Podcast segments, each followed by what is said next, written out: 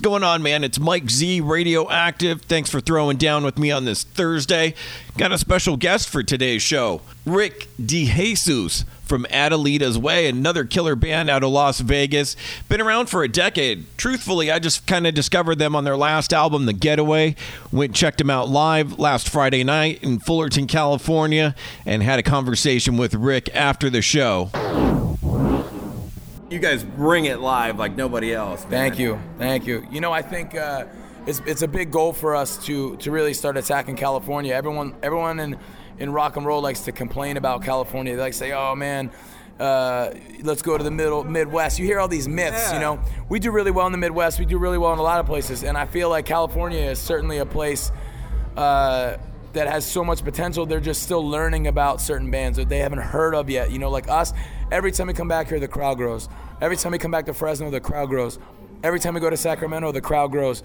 You don't you don't stop coming to these places because of the stigma that's on them. The people that are here are what it's all about. And tonight's show showed you that the people that were here were amazing at this show. And next time we come, there's going to be more. Dude, I get so mad all the time. So many tours don't get routed through California. I'm like, how do you leave off one of the biggest states? But props to you guys for bringing it and, you know, being committed to California. It's because people have the bad mindset. You know, it's like pick your kickball up and leave if you strike out, or you know what I mean. Yeah.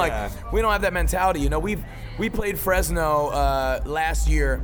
And I mean, there was hundred people there, you know, and, and you could easily. I'm taking my toys and I'm leaving, and I'm never going back to Fresno. Right. But we came back to Fresno last night, and there was triple the amount of people, full house, and, and uh, we're focused on growing and, and doing something. You know, we st- we understand that rock has been underground the whole time we've come out you're still fighting and grinding. You're still digging. You're still clawing.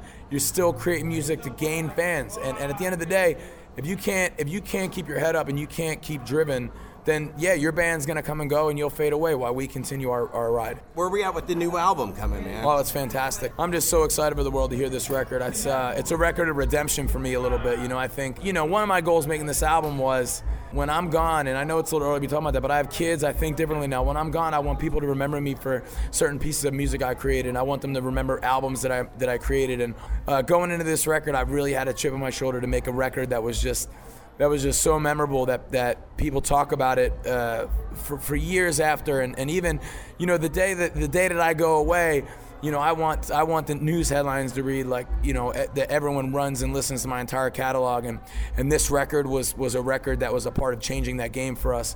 Uh, it's just a fantastic record. There's so many songs on it. I think anybody in the business that's defying us or defying what we're doing because we're certainly a rogue rebellious group you know? Yeah, we, we don't really do yeah thing, we do no our own label. thing yeah no label no management. We just we make our own decisions you know we run it like a business. So i have a 17 person staff that works for me. So yeah there's a label. It's just our label. Right. uh, it ain't like i'm just out there you know uh, uh, with a notebook. You know I, I have i pay 17 1099s at the end of the year of people that are out there pushing Adelita's way music. I'm i'm in with executives at pandora and spotify and apple music you know? Like we're playing the game with the big dogs and they don't like that with that said even they're gonna understand this record that we put out they're gonna understand what we created and what we did and, and i think for the first time they're gonna have to step back and and and give us you know give us a little round of applause Where are we at in the process? Is it half done, 80%? it's more than half done. It's more than half done. We're going to Orlando with Elvis Baskette to finish the last three songs on the album, and then it's wrapped up. And the problem we're dealing with is we might release it one song at a time, all the way up to ten, because I feel like I wrote nine singles. Wow. I feel like I wrote. I wrote songs that I'm afraid are gonna get wasted on this record, and everybody around me feels that as well. They're like, "Yo, what are you gonna put out next?" And I'm like, "This." Well, what about this song? And I'm like, "I don't want to waste it," you know. So I'm gonna let obviously the public has to agree, the public has to decide, but my people in my circle for years have, have have guided me correctly. When I made a couple records that didn't live up to standards, they told me like, hey, I think you should wait. I think you should wait to put songs out. This doesn't really live up to the Adelita's Way standard that I think you could do. This record is not that feeling. This record is like, oh my God, I cannot wait for people to hear. Like even the people in my tightest group, my circle, the people that are honest to me and true to me, they're telling me that if this were a game of baseball, the ball looks like a basketball to me right now. You're hitting it out of the park. I feel great. Every single at bat. and, and not even it's not every single at bat. I'm really putting thought and work and and and and also God's blessing into this record. Awesome, man. And, and props to you for trying something different, kind of like what Avenged Sevenfold did. How they dropped the record, like announced it the Oh, day yeah. before. Like Oh, I like that. Thinking outside the box. You got to in this day and age. You got to shake it up. You have to because if it's the same thing everyone's seen a million times, dude, it's just gonna be another disc that goes across the desk that goes out the window. You know, uh, I'm not looking to be that. I'm looking to, I'm looking for people, the story to us to be, man, those guys grinded for all these years and it was a long time coming. That's what I think this story is. I think when we do it and we get where we got to go, people are, people aren't going to say, "Can you believe it?"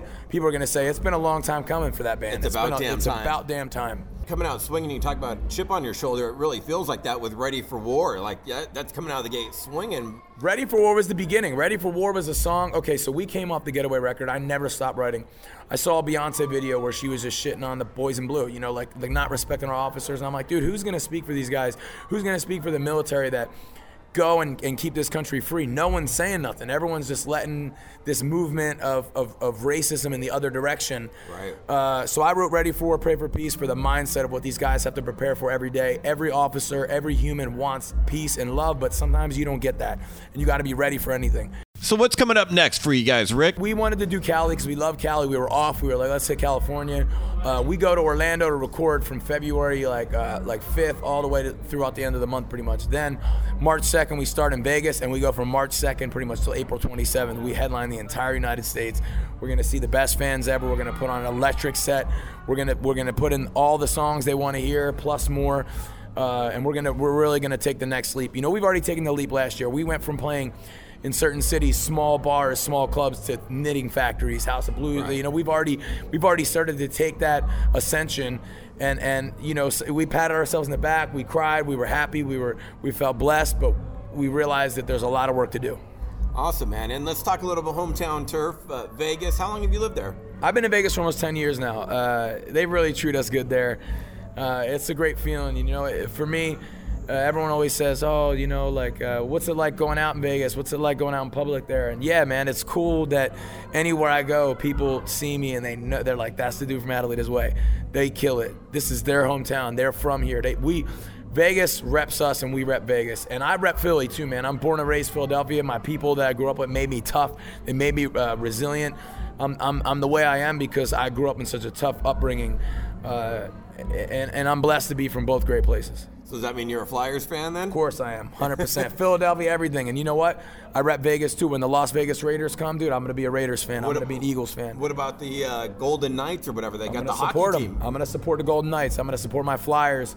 Uh, I'm a Sixers fan for life, Sixers fan. all day, every day. Trust nice. the process, baby. I'm in. and the Eagles then, I take it too? 100%. 100%. Couldn't be happier with Carson Wentz and, and uh, the moves we're making, and I think we have a future. Yeah, man, that, that team's definitely coming up, and, and it'd be interesting to see how Vegas reacts to having their first pro team. It's going to be great. Our town is unified.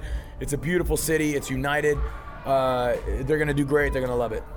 And I, you know, one of the things I wanted to talk to you about was influence. I definitely feel the rock, you feel the metal, but I also feel like a '90s, like Oh yeah. a commitment to crafting song. Talk to me about some of your '90s. That's where I grew up, man. I grew up. I grew up listening to Nirvana, Bush. Uh, you, you know, the list goes on. Green Day's Dookie, The Offspring. Um, I mean, I, that was what I was playing video games in my room. Incubus. Uh, you know, I, I've I, just everybody, man. that. Just if you if you listen to, to, to the best bands of that time, I was listening to the best bands of that time, man. I love Metallica, obviously. That's like '80s going into Yeah. '90s. Um, I got the tour with Guns N' Roses. That was unbelievable. Uh, but when it comes to the '90s, those are my bands, dude. Audio Slaves, another one of my bands that I just that I just grew up like feeling, man. STP, I was, you know, STP bums me out, tragic. But you also start, you start hearing stories about Scott Weiland, and they kind of bum you out, man, about the kind of person he was. And I wish, I wish that he left his legacy a little better, man. I wish people felt better about him than that. You know, you hear. I, I don't mean that, you know, rest his soul. But I was a huge fan, and and and you, you know it's just disappointing here how someone is in their family life with their children and i mean i'm a father and i dedicate my life to my kids and to hear that he really wasn't present in their lives that really bummed me out man Yeah. it really bummed me out it's someone you look up to it's like a hero and you go behind the scenes and he's sitting there with a cigarette on his stomach with beer dripping down his face and you're like damn dude Yeah. that's just the truth. If I'm honest, I'm not just gonna candy coat you and tell you I love him. You know, I do love him, and I love what he brought. I love the songs, but you, you know, when I started hearing about him, I was very sad. Yeah, I've seen some of those bad shows too, where he's dropped yeah. down, fallen down.